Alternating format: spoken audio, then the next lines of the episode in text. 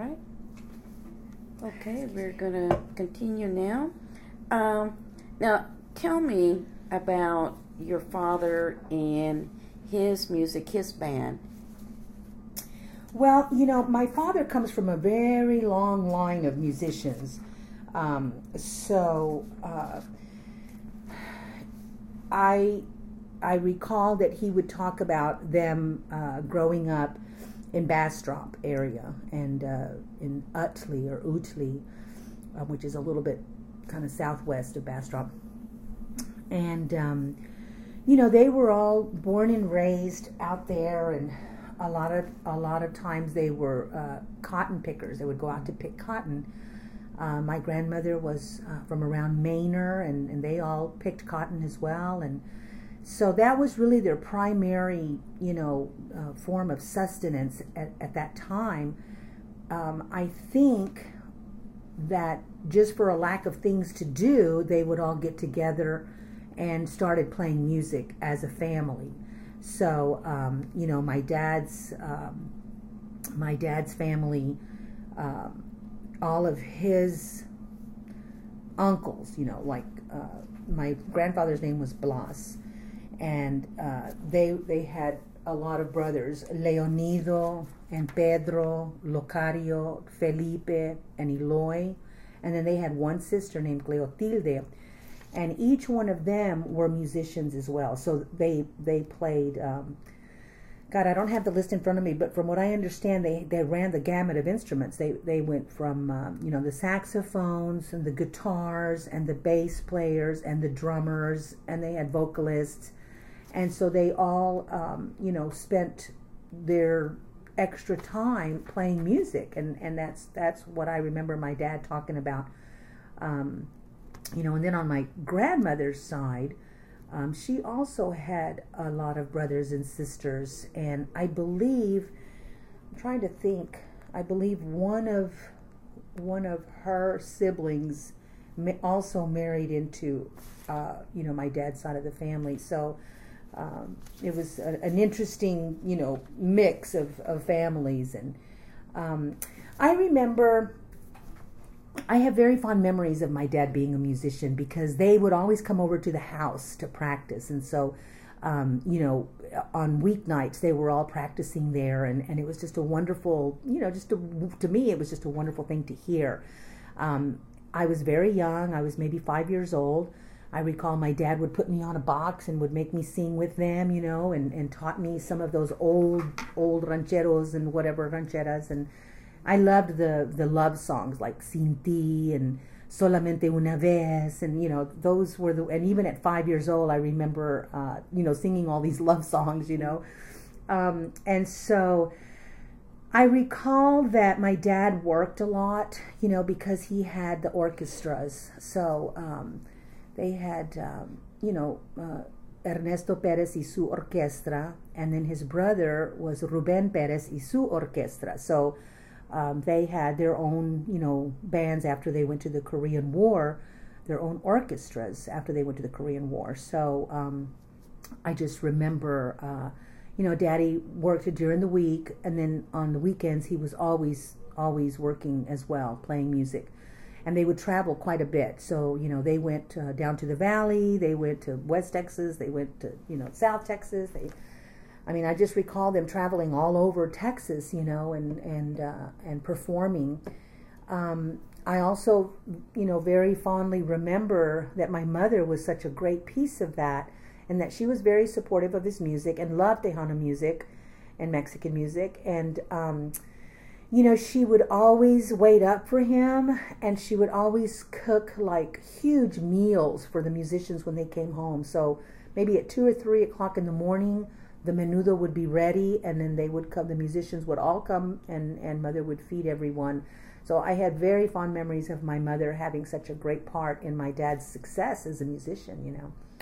Um, I also remember all of the other wonderful musicians, Alfonso Ramos and Ruben Ramos and Roy Montelongo and and of course all of Daddy's musicians and and um, you know they all played together. They all intertwined the musicians. If one didn't have a bass player or a trumpet player, then they would send one from another band. So I just recall this, you know, just a constant cycle of musicians that, that I still see today in, in some of the, you know, some of the local musicians and bands. It's really wonderful. Um, you know, just still seeing everybody uh, on Facebook still, you know, alive and playing music and, and sharing their talents with with each other. Well, I did read your father's oral history interview that he did with Irene Gonzalez oh, there for the Austin History Center, and as I was reading, then I remembered uh, because Ruben Ramos's uh, sister, Inez, Inez, yes, was part of, or she used to sing with. Yes. But you see, we never, I never put it together, you know. Uh, and so, and she enjoyed it, and I'm not sure it was, I think, one of her aunts. So it could have been your mother. I don't know. There was a seamstress. One of them would make her dresses or would get her, you know. Aww. And so um, she talks about when um, I, it was either your father or your uh, or his brother that went to her and said, "We want you to sing in the band." And that was the one thing too that I found fascinating for that time period. Yes. Being that she was, you know, the sister of yes, Ruben and Alfonso, you know, of the Ramoses. Right. And it, it was a Perez that she was, you know, uh, singing with. Right. So it, uh, but no, I never put two and two together. And then also, I understand from reading um, the uh, interview that uh, your father uh, there was a couple of records that were done mm-hmm. also. Yeah, yeah, yeah. yeah.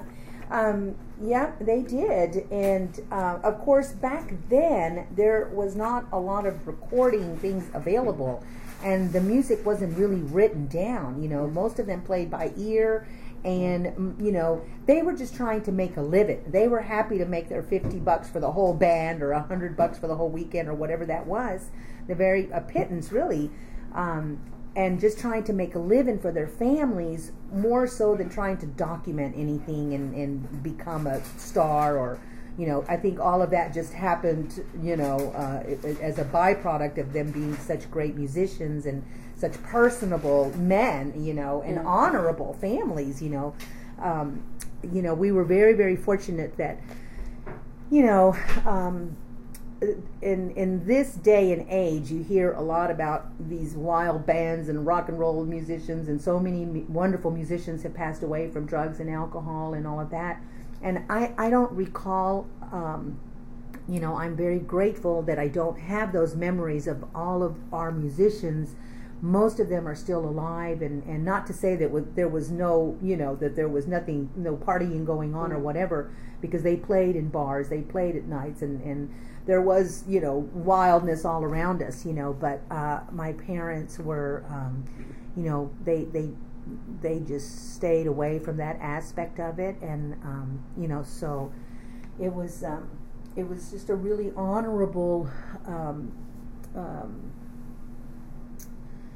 line of work at that time you know but uh, yeah, there wasn't a lot of recordings at the time. There wasn't, you know, uh, there just wasn't a lot of high technology. So what little recordings there are are really, really wonderful uh, to have. And I believe my uncle Ruben also uh, recorded a couple of, of records. Um, and of course, you know, Alfonso and, Ruma, and, and, Ruben have, have done quite a bit. And then I also had uh, my dad's uncles that were in Houston. I believe at one time we had 13 Perez and Ramos bands in Houston Goodness. alone. 13 bands in Houston alone of the Perez kids and Perez, you know, familia and the orchestras and my uncle Eloy and and uh, Neto Perez uh, was also a very uh, you know popular musician down in Houston, but he died in a car crash coming back from one of the tocadas late night. So that was a huge loss to our family. But the rest of my uncles, uh, you know, lived to be about a hundred years old, and they played the violin and, you know, the guitars and the basses and, and the saxophones until the day they they died. So it, it was really an amazing thing to to see the family how prolific it was musically. Yeah. So you had actually your background in is in music and in the arts. So I can see now we're going to go into the uh, the images of the period in which you uh, became involved with the MAC. Yes. Um, and what was that time period? When did you actually become involved? Well, you know, I, I mean, I was on the board of. Well, let's put it this way. Maybe about thirty years ago, I began in the early seventies. I began to realize that there was a very great need for for our culture and our heritage to be um, celebrated, you know. And um, so I think that's my dad. Hey, Dad. Hello. You want to come and say hello? This is. Uh, um, so, so I think you know, as I was in high school, you know, I always studied classical music and and European style Baroque music and opera and whatnot, and and of course at that time you know it was um, you know it was a time when i was really getting into music but i loved rock and roll music and i loved country music and you know all of these different kinds of genres.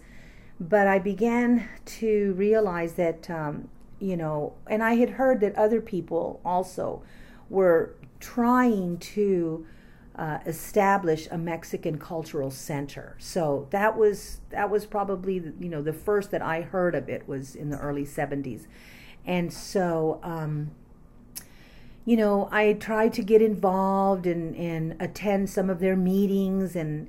Uh, I remember at one point we had something called the Latino Arts uh, Coalition, LACA, mm-hmm, I think it was called, mm-hmm, you know. Mm-hmm. So I got involved with LACA, I got involved with, uh, you know, there were there were so many groups in in uh, in East Austin. It was a very political time with the Brown Berets and all of these other groups, and and um, you know I had to make a choice of whether I wanted to be in the political movement or if I wanted to you know stay in this in this you know in this vein of of my musical cultural heritage, and so that's basically what I chose, and and uh, so I started working closely with. Uh, you know, with with um, you know, the early Mexican Cultural Center um, uh, activists, you know, and, and that included, um, you know, like city council members and, um, you know, other people in, in the Latino community um, that were, you know, in the arts. So there were musicians, there were dancers, there were writers, there were artists,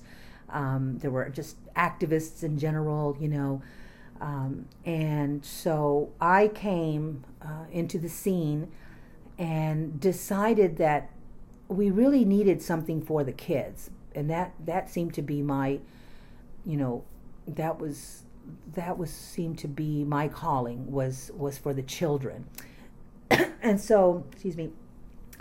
So about that early the in the early period you know we we were just fighting for the Mexican Cultural Center we were fighting for a piece of land we were you know we really had really it was a battle because I mean we had a cultural center we had an American Cultural Center we had theaters we had you know ballet places we had the Dougherty Art Center we had all of these wonderful you know uh, things around town but we had you know we had the Museum of Art we had uh, Laguna Gloria. Um, you know, we had uh, Zachary Scott. We had all these wonderful venues, but there was nothing specifically for Mexicans and, and uh, Mexican Americans and Latinos, Chicanos, Mexicanos, whatever you know labels they put on us. You know.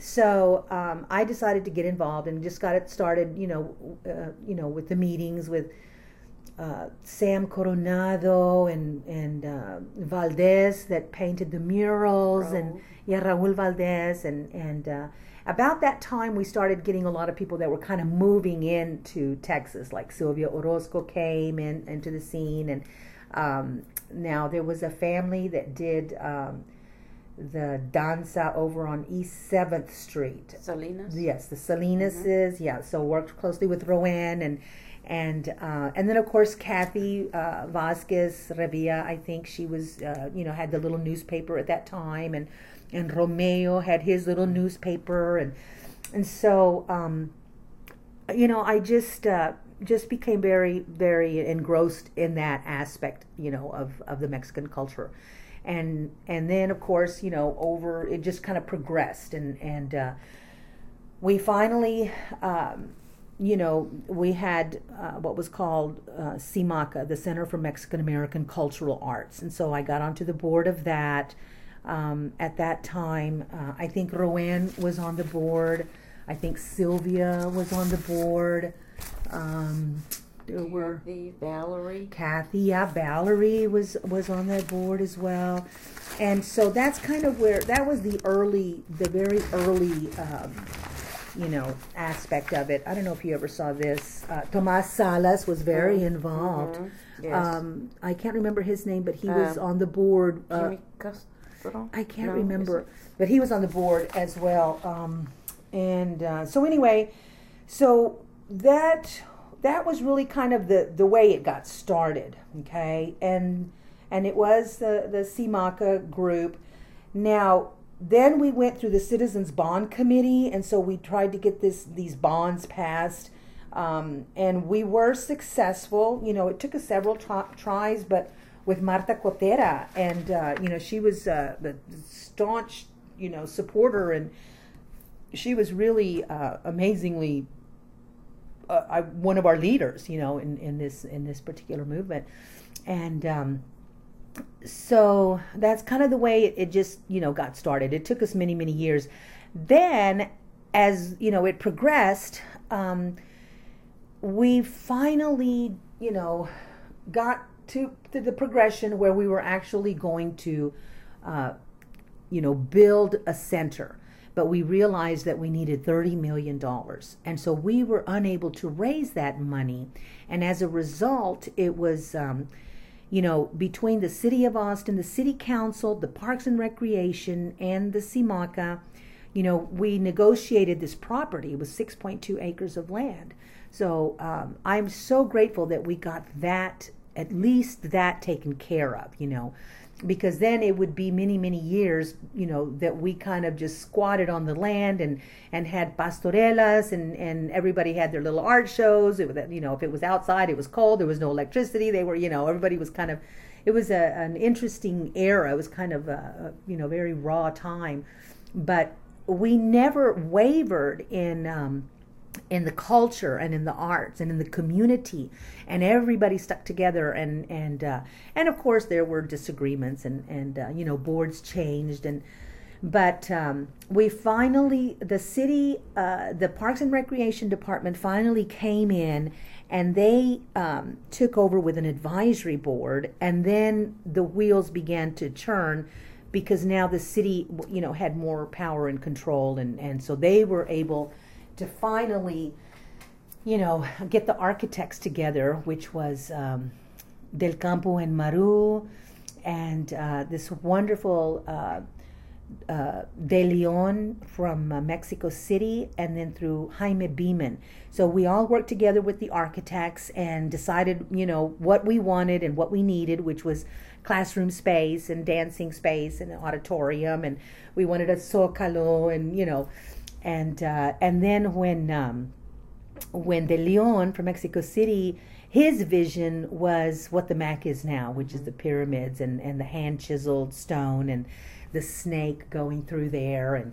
Um, so of course we were, um, you know, absolutely thrilled when all of that actually happened. You know, in the meantime, um, City Council member Raul Alvarez was doing the Trail of Tejano Legends, and so that's uh, that's when I got involved with um, you know pushing for the Perez and Ramos family to be honored uh, at the MAC. So the the name of the Mexican Cultural Center, the original name for the Zócalo was Perez and Ramos Plaza, and then the Emma Barrientos name came up, uh, you know, more recently.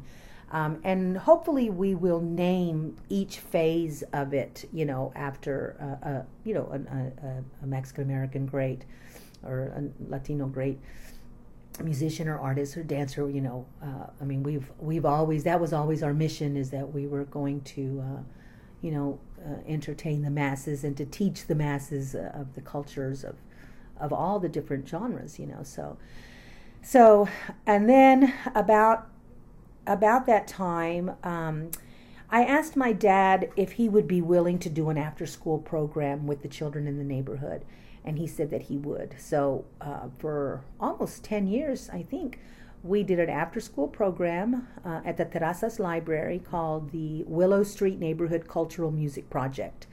And so dad and I would go in after school with all these little kids that had nowhere to go and nothing to do after school but running around and and um, you know getting into trouble. And so we would pull them in and and uh, and we just began to um, to teach them you know some of some of the music. And uh, so they were little bitty like this and they were singing all these wonderful songs, you know, and um, and so that that was you know that's how I got started with the uh, with the Willow Street Cultural Music Project, and I think we served about 600 children, uh, you know, over over uh, those years, and they learned, you know, again they learned a lot of wonderful music from my father, and and uh, and they sang, um, you know, and and they danced, and we had ballet folklorico come in and uh, La Peña was was uh, was actually my umbrellaed project under the city of Austin. The city of Austin at that time had these wonderful grants for cultural, you know, for cultural arts, and so that's that's how you know we got started. And I worked with Mexicarte and and with La Peña, and they hosted us for different you know art shows. You know, the kids the kids were doing art, music, dance, and drama. So dad would come in for the musical piece, and then we would get like Sam Coronado or other artists, you know, to come in and, and do the art pieces with them. And then the ballet folklorico, then we would have somebody come in to do that with them, you know. So we tried to give them as much as we could.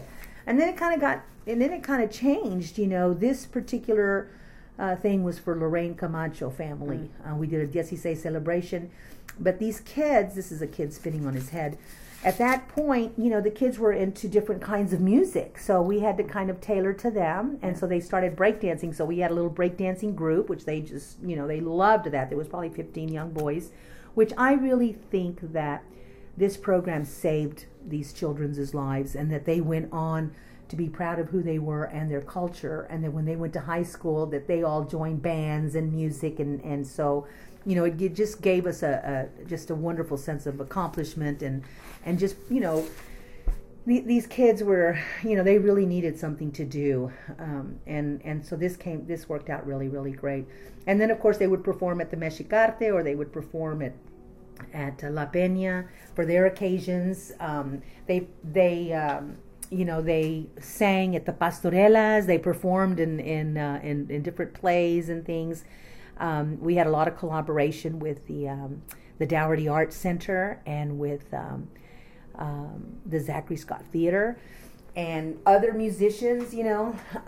And so, you know, we it was just an honor to have them come in um, and and you know to learn about the traditional contemporary styles of conjunto tejano European music, Caribbean styles. They started they studied musicals, ballet folklorico, opera, jazz, rock and roll, hip hop, country western, and then of course the rap music.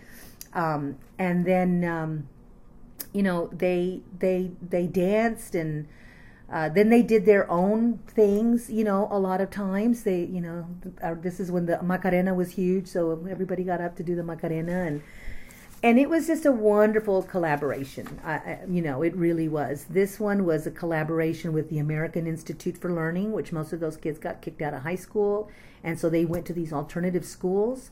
And so we got together with with that program, and uh, you know, and we did this one, which was love songs from the streets, and this was at the Zachary Scott Theater, and they performed La Bamba and Guantanamera, and um, they did their own, you know funky stuff. And it was just um, it was an amazing it was an amazing uh, amazing program you know.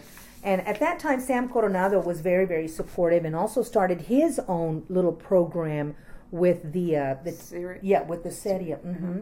so it was about that time and then um, this was the pastorela where the kids uh, you know performed and there's irene was doing petras pecado and you know, so at that at that time we were, you know, there were a, a, a lot of different, you know, um, just a lot of different troops, whether it was drama and you know. So it was really a very exciting time. Where was that one being performed at? at Probably uh, in San Antonio. uh, oh, this one? No, this one is at the Dougherty Art Center. Dougherty. You talking about Petras Pecado, or you talking about the La La Pastorela? Pastorela. The Pastorela was always at 600 River Street. Okay, so that was in that old Uh huh. building. Yeah. Okay. Yeah. The, the, we, the building wasn't built Yeah. yet. That's why I said Yeah. we were kind of squatting on the land because we didn't really know if it was going to be ours or we were going to be successful. But it was an old transportation um, bridge maintenance Right. site for the city. So there were old buildings there, and uh, and that's where we did uh, the original, um, the original pastorelas. And Boyd Vance uh, Mm-hmm. was with us. Of course, he passed away. God rest his soul. He was wonderful too with the kids. Um, and uh, so we and there's Paul Saldana and Marta Cotera and Gus Garcia, and so we just had a lot of support just all the way around um, for for not only the Mexican Cultural Center but but for the Willow Street kids and La Peña and Mexicarte and Rowen's group, uh, you know the the ballet folklorico. Can you can you talk a little about the actual buildings that were on that land on 600 River? Yeah. Now, the reason I ask is because I'm trying to put this pieces of this Mhm. puzzle together. um, Tomas Salas yes. gives a description, and Clemencia Zapata Yes. also. Yeah. Now, one of the things is at the September 26th program that we did, 600 River Street, the long road to completion, uh, we were trying to get photographs of the way that the buildings looked and so forth because we were trying to put snippets of their oral history interviews Uh huh. and intertwine them with the photographs. Yeah. But uh, it wasn't until the next week after the program was over that we found several documents that had uh, photographs of those buildings. But now it talked about the buildings, and there was like seven buildings at one point, six Right. or seven buildings. But there were several of they had the cost of how much it was going to cost to renovate, how much it was going to cost to demolish. Yeah. And so, but can you sort of give me a description? Because I think at the end there might have been like three or four buildings that were left Yeah. to There were. be used. Yeah. And so, can you sort of give us a well, visual? if you are driving down River Street, that road where it stops now, it actually went all the way down to the river. Mhm. And so on the right was the facility, and it was basically a street and bridge maintenance yard. So the big trucks that ice down in the wintertime and that do the street cleaning and all of that, that was where they were housed because my, my uh, step grandfather worked there. So if you pull into the Mac, you know, the lot itself, and there was the big barn. It was like a uh, just sheet metal barn, basically, and and uh, and that's where they housed, you know, uh, that department. Now in the back, I remember a lot of uh, gas pumps and oil pumps and stuff that they used, you know, to service all of the vehicles. And then on this side of things, where the parking lot is, was actually um, the forestry department, if I'm not mistaken. So we had uh, several buildings there. The the one building that we really used primarily was uh, the Big Ten building, but there were I remember just a few little shack-like buildings on you know on the riverside of it, um, and they were just. Um, they were just workspaces for the guys. Um, I, I remember just lots of tools and and I think that was one of the issues that the city had that it was going to cost them a lot of money to get that cleaned up because of the oil tanks and because of the spillage and and everything. And I'm just so grateful that all of that was was uh, dealt with and and um, you know we we were able to to secure the property. yeah, the I just remember it being really cold. that's during what they all say.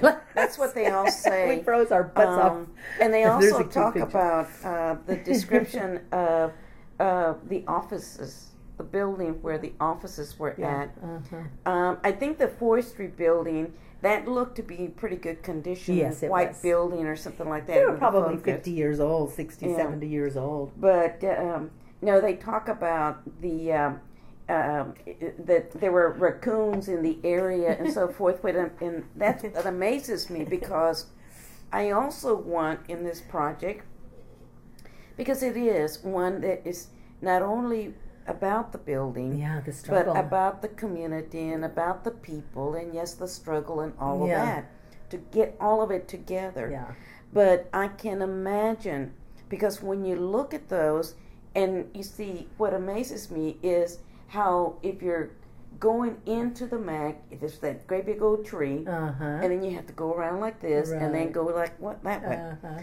And so I always think, well, was that tree? Was that there? Yeah. Um, but the, the the the as I looked in the one of the photographs that we did find was actually Rainey Street, yeah. and I mean it's so different Uh-huh. now Yeah. than what it was Oh then. yeah. It was all beautiful homes. But I don't think people really comprehend no. Uh, what it was then No. and what it is now. Yeah. And Yeah. the the design of the building is what really is, you know, spectacular. Yes. So, yes. um, Teodoro, Teodoro de Leon. That's whose vision it was, and and we were so lucky. You know, Jaime gave a beautiful speech the other day about how how they you know were involved in it. So Yeah, yeah. it was just unbelievable. Were you in the group of CIMACA that went to San Jose? That went Yes, into? I was in the group at the time, but I was unable to travel, so I did not get. Although I have now since gone to see the other cultural centers like in Albuquerque and um, Santa Fe, and uh, and I see that ours is is, uh, you know, it's smaller, but not any more or less meaningful to the community and to the culture. Now, what I really enjoy about the Mexican Cultural Center is that you see a lot of Mexicans there. You know, when you go to the other cultural centers, uh, you know, like in Albuquerque, we we actually had an event there with uh, Libro Traficantes, which is another thing. But uh, we traveled, you know, with with all of these books, and we went there um, to to get some books from you know from some writers there, and and they hosted an event of poetry evening, and I was really. I was sort of disappointed to see that there was probably 800 Anglo people there. So that's who supports the cultural center there. You know, um, even though it was, uh, you know, a, a beautiful uh, event that evening with you know all the cultures being represented. But um, I'm just grateful that this is for the people and by the people, and they're actually the people come. You know. Yeah, and that is one of the things also. Let me ask you this question because when I um, talked to Dr. Ybarra-Frausto about coming Yeah. to do the the you know to be the keynote speaker, uh, and he came to Austin um, on a Saturday and met with a group of people Yes. that had gotten together, and uh, and the title of his speech of his presentation was uh, the community cultural centers guardians of our culture Yes. and of course you know the the diversity of the different cultural centers and so forth Yeah. but the differences yet if, when you think in terms of and i sort of compared uh, the mac to that of our uh, of the uh, guadalupe cultural center Yeah. in san antonio Yes. Absolutely. uh, And we worked very closely with. Um, Yeah. Okay, Daddy. Bye bye. We worked very closely with um, with the people from San Antonio uh, because our cultural centers and our artists and our musicians and our dancers, we all worked together. Rodney Garza was also on the MAC board at that time, and he worked back and forth. Irene Gonzalez was an actress, and she did. Um, you know, Petras Pecados and Petras Cuentos, and, and at that time I was going to school over there, and so I was volunteering for for the Guadalupe Cultural Arts Center, and we did uh, Las Nuevas Tamaleras, and so we were joined at the hip not only through the arts and the music and the culture, but the danza. They were all danza, you know, they were all Malinche dancers or, or Azteca dancers, right? With uh, Jose Flores and yeah and uh, Mary Jane. Uh, I mean, uh, what was her name? Marcia Gomez. And Juan uh, Tejeda was he part of that who? Juan Tejeda. Juan Tejeda, absolutely. Uh, Jose Flores, and and uh, and then of course you know Clemencia, and so we all worked together. We all grew up together. We all performed together, and we all fought together for for the cultural arts. I mean, we had to because you know the monies were were spread amongst all of the groups, and and uh, traditionally and historically we had not gotten a little piece of the pie. So it was a, a, a, very great honor and a blessing to work with the San Antonio. And then, of course, we had the Conjunto festivals together, and through La Peña and Mexicarte, and we were all on each other's boards. And so then we started having the Conjunto festivals and the pastorelas. And, and to this day, uh, I think that, the, I mean, the pastorela is in full swing right now.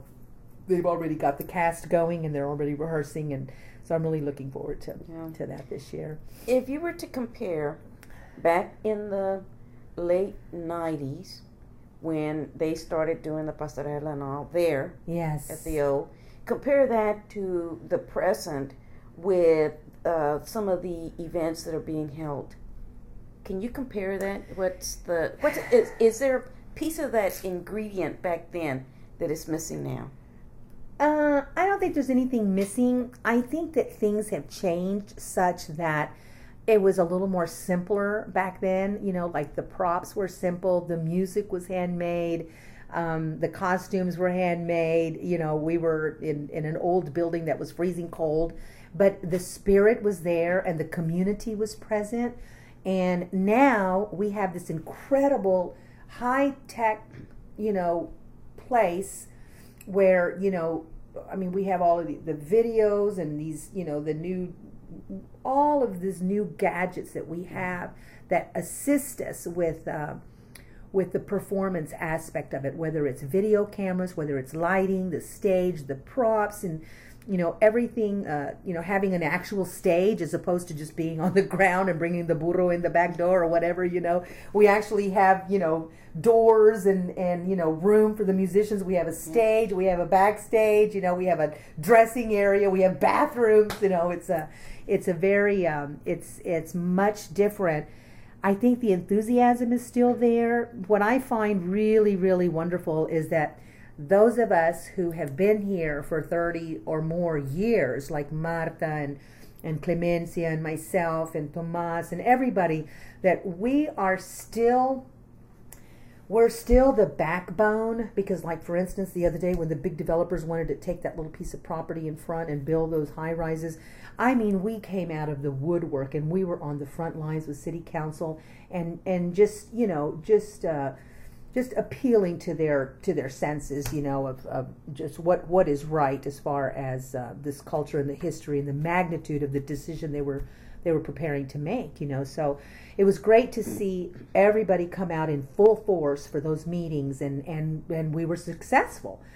Um, but the ones that are actually doing the productions are the younger kids, and the ones that are actually producing the you know, of course, you know, Clemencia still performs and, you know, Daddy still performs, you know, so we still have people out there that are in their 80s and and younger, you know, 60s, 70s, and 80s that are still very much part. Manuel Donley, Alfonso Ruben, my dad, you know, Clemencia and her bands, Jose Flores, and all of these, you know, musicians. Uh, they're all still out there performing and, and passing on to the other generations this this beauty and this culture. Um, I was amazed uh, at the Mexican Cultural Center the other day when, when we did the collaboration with the woman from El Paso and the, mm-hmm. the artist from Oaxaca. And so it's like uh, just full circle. You know, we've gone full circle now.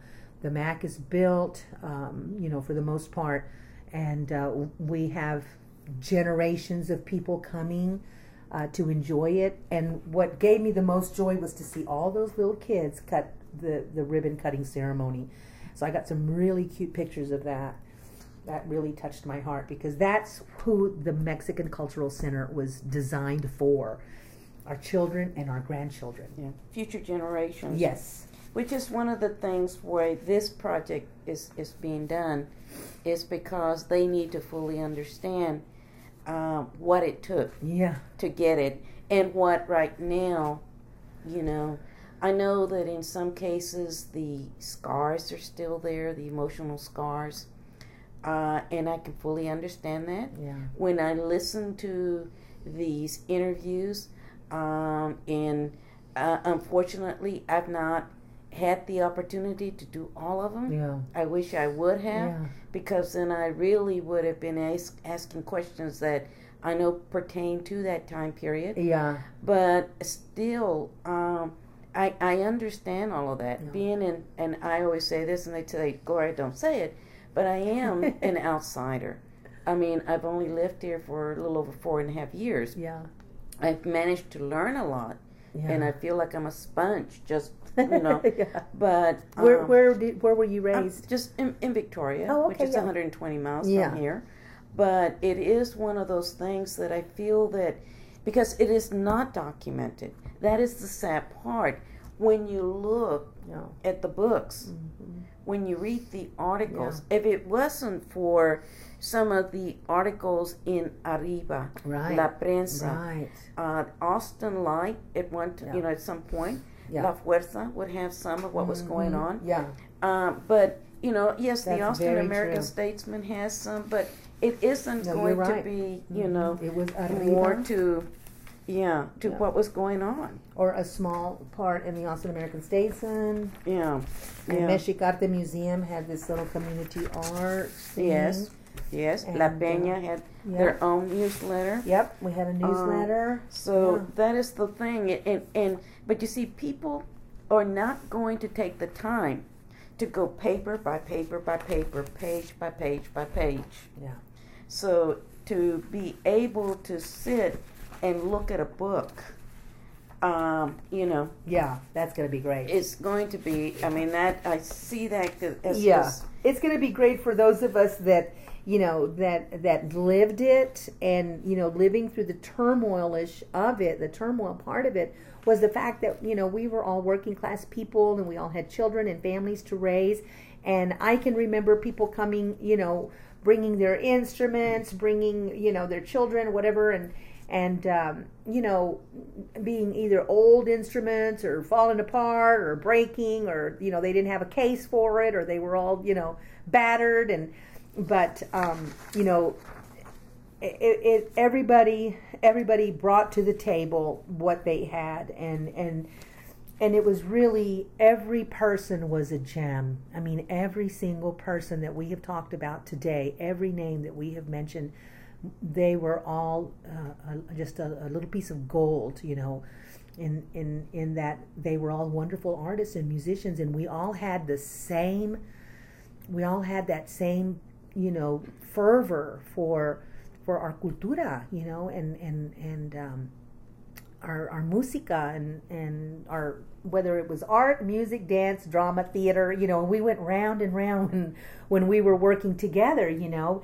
There was no there was not anybody that was that was given any more weight in the decisions that we made for the Cultural Arts Center um, because we were all we all felt that we were all equal. There there were just there there was no distinction there, you know. It was for everyone. what because I'm listening to you and that passion is coming out, and I hear you talk a lot about the young kids, the future generation. Uh, having worked with them at the time um, that you were involved with on the board in going through this process for the MAC. But what was it overall? What was it that really um, that um, that you? I, I- I'll, use the word fought uh, to the, for the creation of the MAC. What was was there something there? Whew, wow, where do we start? Well, first of all, I think financially that was the hardest part for us is we just did not have a the money to buy the land and b the money to actually build the center. So, um, you know, again, everything else, you know, was secondary. The props, we we we did we did all of the productions on our own. Everybody brought things from their houses, and you know, everybody had costumes. You know, um, but I think the real fight, and this is very hard for me to say because you know i i grew up in in a, a wonderful loving christian mexican family but then i moved here into a completely anglo world. And we never spoke Spanish and we never really got to deal with our culture again because it was a very white society. And the music I had to learn was was European was American was you know uh, Americana. And um, you know then we started listening to American music and and so I was very torn between the two worlds you know. Um, the fight for me was that you know I I did not feel that there was a prejudice involved. But it seemed like everybody else thought that it was sort of a, uh, a, a, a, a, cultural uh, a cultural battle. You know that the the Anglo's had more and and were gonna you know not gonna share it, and then that we were for some reason we were being uh, you know, squashed, you know, and, and I mean, and I saw it and I understood it, except that I was now on the other side of the fence. Yeah. And so it, I had to be very, very cautious about how I approached it because, you know, I had all of these wonderful friends on, on the Anglo aspect of things, right?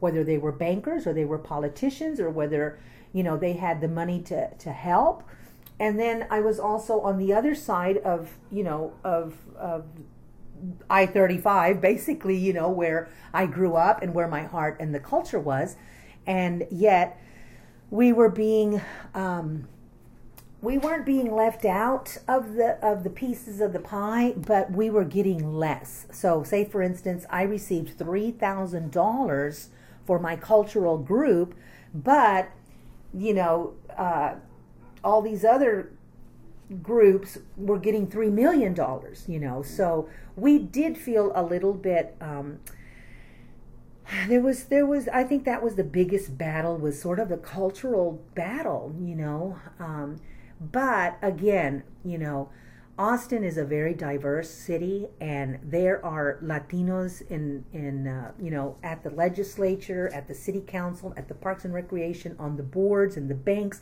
and so together and collectively, um, we worked it out, you know, without uh, without a big fight, um, which was which was really great because in the end, the whole city benefits from this cultural center. I don't care what color you are, what race you are, where you come from, and who you know.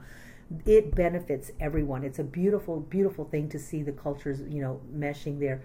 And it's not just for Latinos, of course. You know, there's many, many organizations that use it on a regular basis. You know, so I, I think the biggest, um, you know, the biggest battle for us, besides the blood, sweat, and tears, you know, of of uh, of you know living through that era and and getting the final product, which we still don't have. You know, yeah. we still have two phases. You know, yeah. but uh, I don't think that anybody's going to, you know hand over the $50 million that we need right now. And you never know, we may.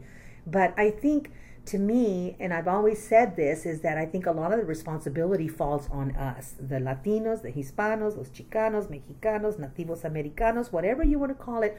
We do need to kind of come together and try to raise some of that money. You know, it's not just going to fall in our laps, you know, and, and I think that that is one of the things about the board of directors that. Uh, you know that that I think that we failed in that arena. It was in in uh, you know that we should have been able to raise at least ten million dollars maybe $20 million. 30, 40, 50, that's a lot of money. But it can happen, you know. But I think with, I think we can still do it, you know. I mean, we just need to find the right combination of people to do the grants. There's lots of, you know, there's lots of monies out there for culture. Maybe not as much as there was, you know, uh, in, in, in the past. But, um, you know, it's just been, it's just been a, it's, it's been a battle for sure. It didn't come easy. Um, but I, I don't uh, it, you know, there, there just wasn't anything in particular that, that you can pinpoint and say that it was really a huge fight. Uh, now, I, I would imagine that Marta Cotera and other people would have uh, would have a difference of opinion on that yeah. because you know we when we went into negotiations with city council and city staff and city attorneys and you know um, it, I do remember sort of you know kind of a tug of war. Um, because it was a huge amount of money. You know, thirty million dollars was a lot of money, yeah. and uh, so. But I, I, would say that would be the biggest battle was the bonds, uh, trying to get the bonds. But um, but other than that, you know, I, I, think it all went pretty peaceful and and uh, we certainly all tried to work together, even though you know, as artists, there were some headbutting and. But I think in the long run, uh, it worked out, and we've lost a lot of them. You know, like Raúl Salinas, and you know, we've lost a lot of uh, you know the people that really, really supported us and and helped helped us. You know, um, to uh, to to be where we were at, and and to have as much diversity as we do, you know, because we did want to include all of the genres. Yeah. So I'm really grateful for that. Well, one of the things about this project is that to me, everyone is entitled to their opinion and to however, you know, because they, as they were working with it, that was the feelings that they had. Yeah. And Absolutely. it is not, you know, we're not doing it to rewrite the history because that, you can't rewrite the history. Right. It stays the way it is.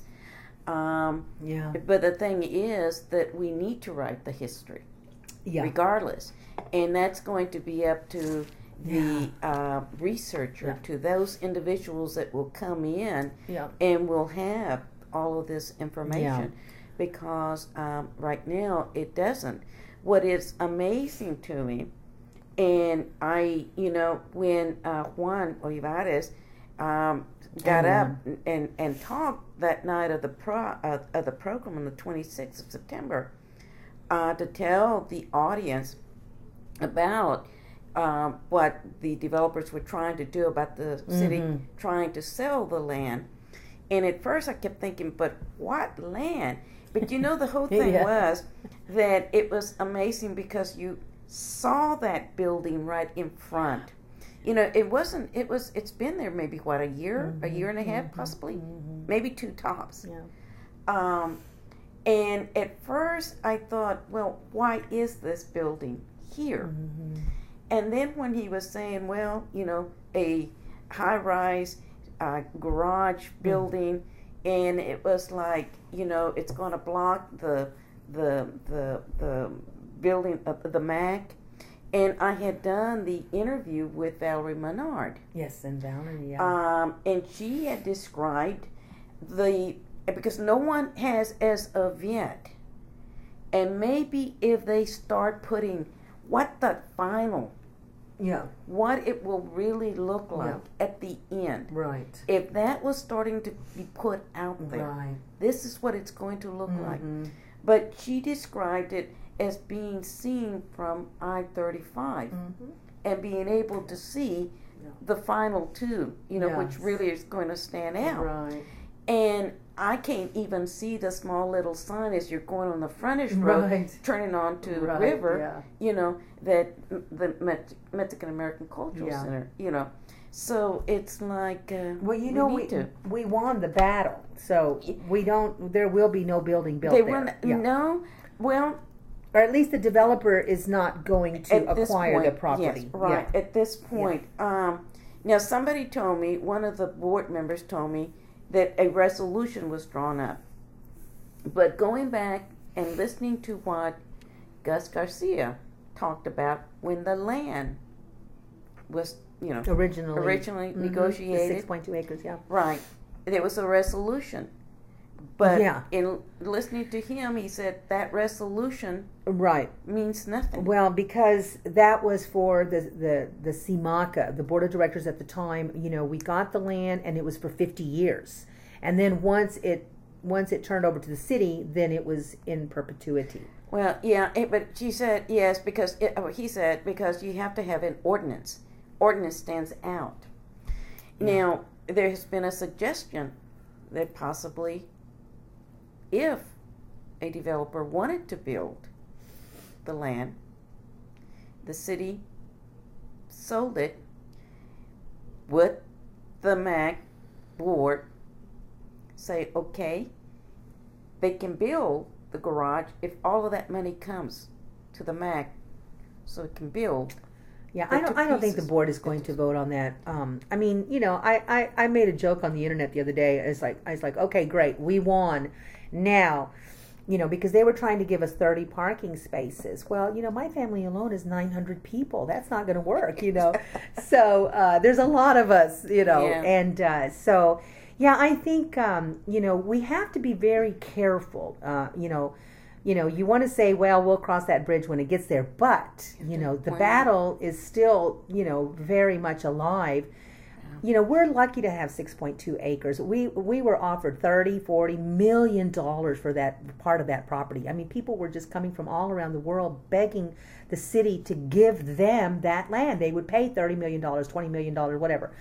And uh, you know, we were able to work together and collaboratively and secure the property for the Mexican Cultural Center. And so, you know, that's it. It's ours. And it should be. It's a little tiny piece of land in a big, huge state where there are millions and millions of us, where there used, this used to be Mexico.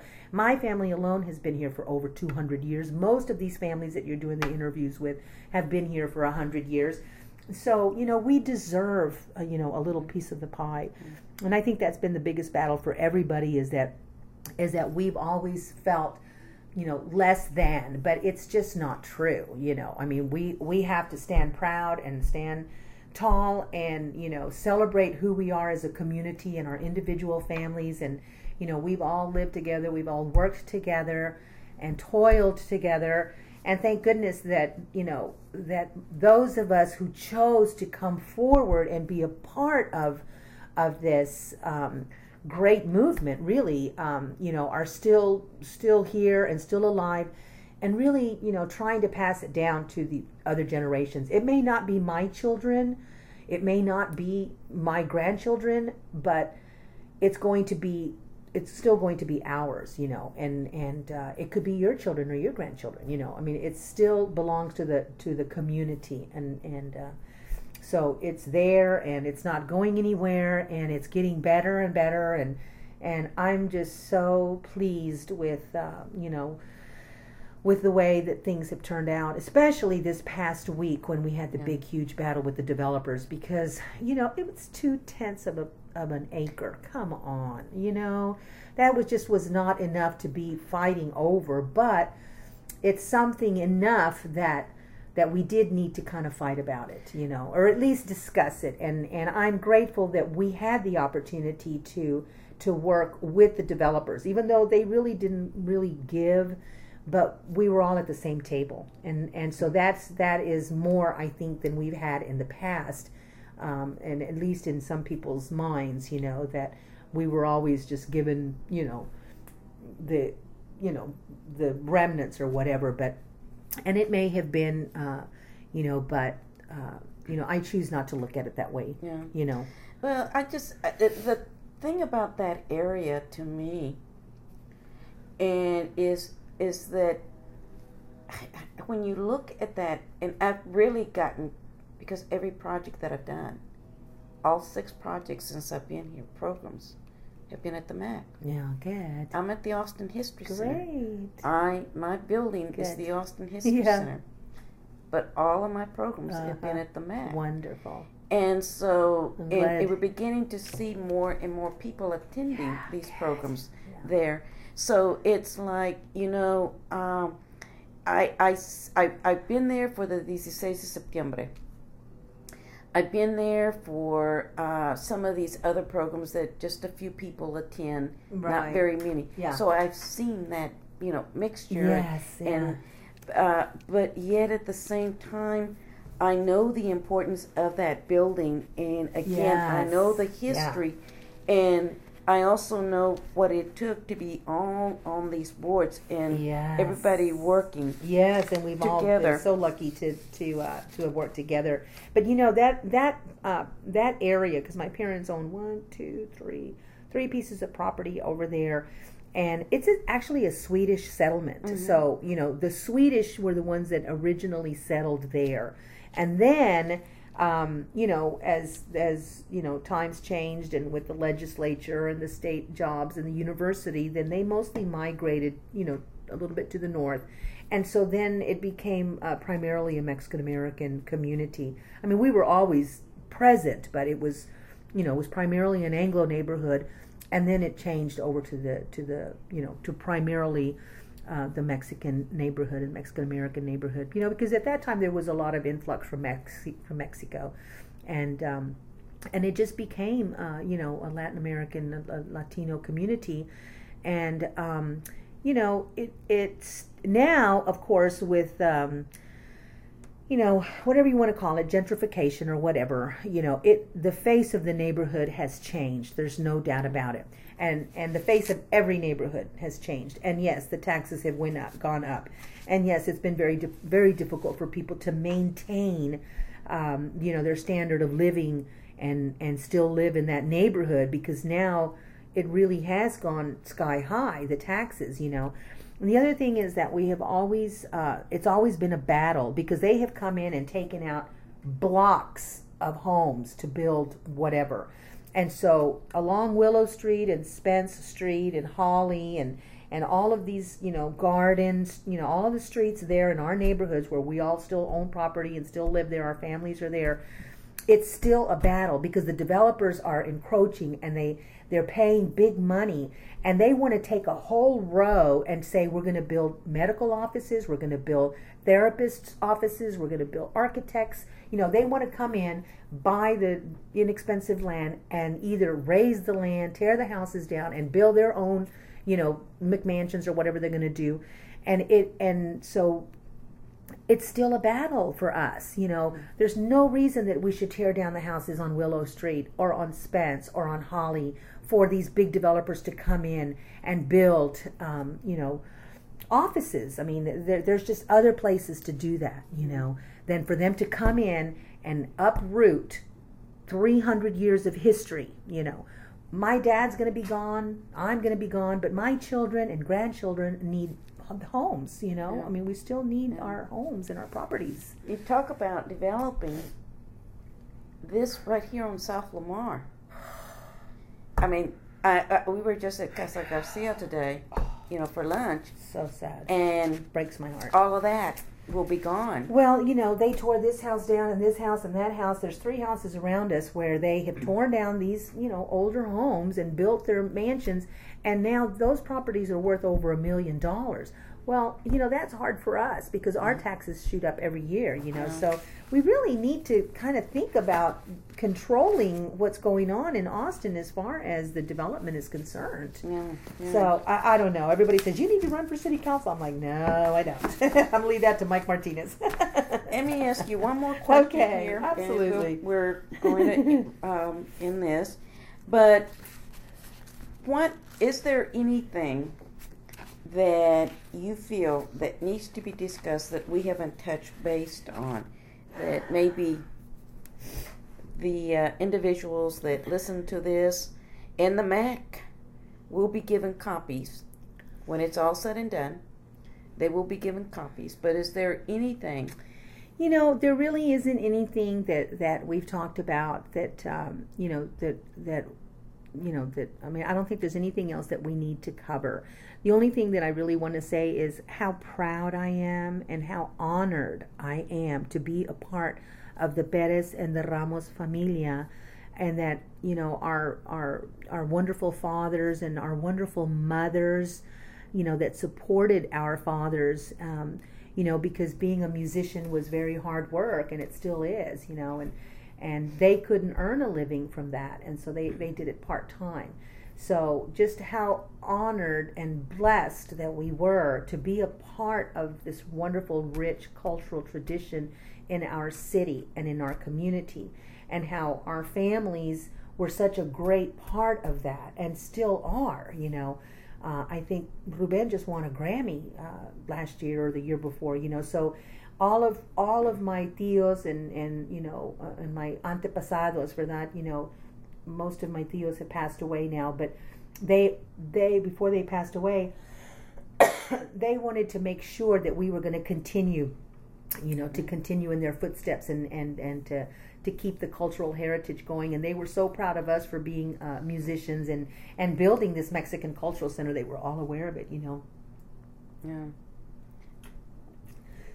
Most of them did not live to see it, but um, their children did, you know.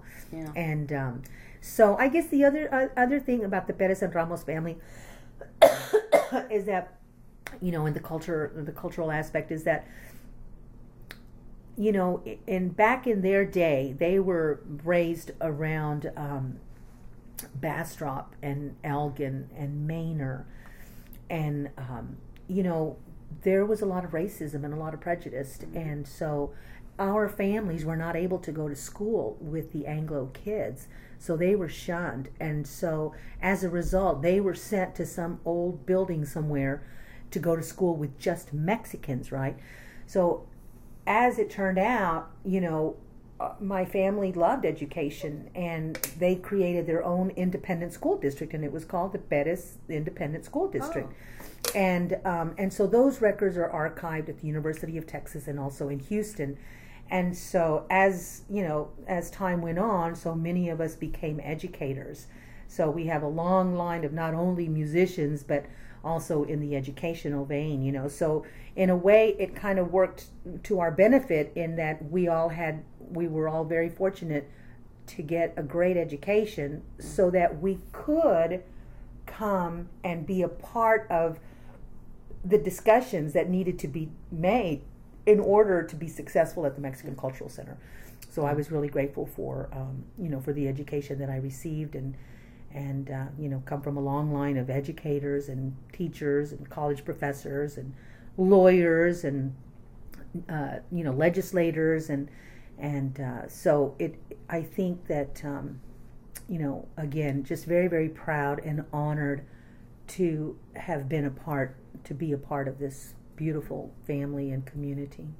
Well, I think that you know uh, it says volumes for that center, but again, to see all of this rich history, uh, and we as through this project, all of this rich history coming out in the forefront now because we're getting to see that so many people were involved and so much was happening. Yeah. And um, but all to have a building. Yeah, a place. To have a building, have a, a place, place mm-hmm. that yeah. and and and again, you bring bringing back together yeah. the neighborhoods, mm-hmm. the community, mm-hmm. the family, yeah. the people. Yeah.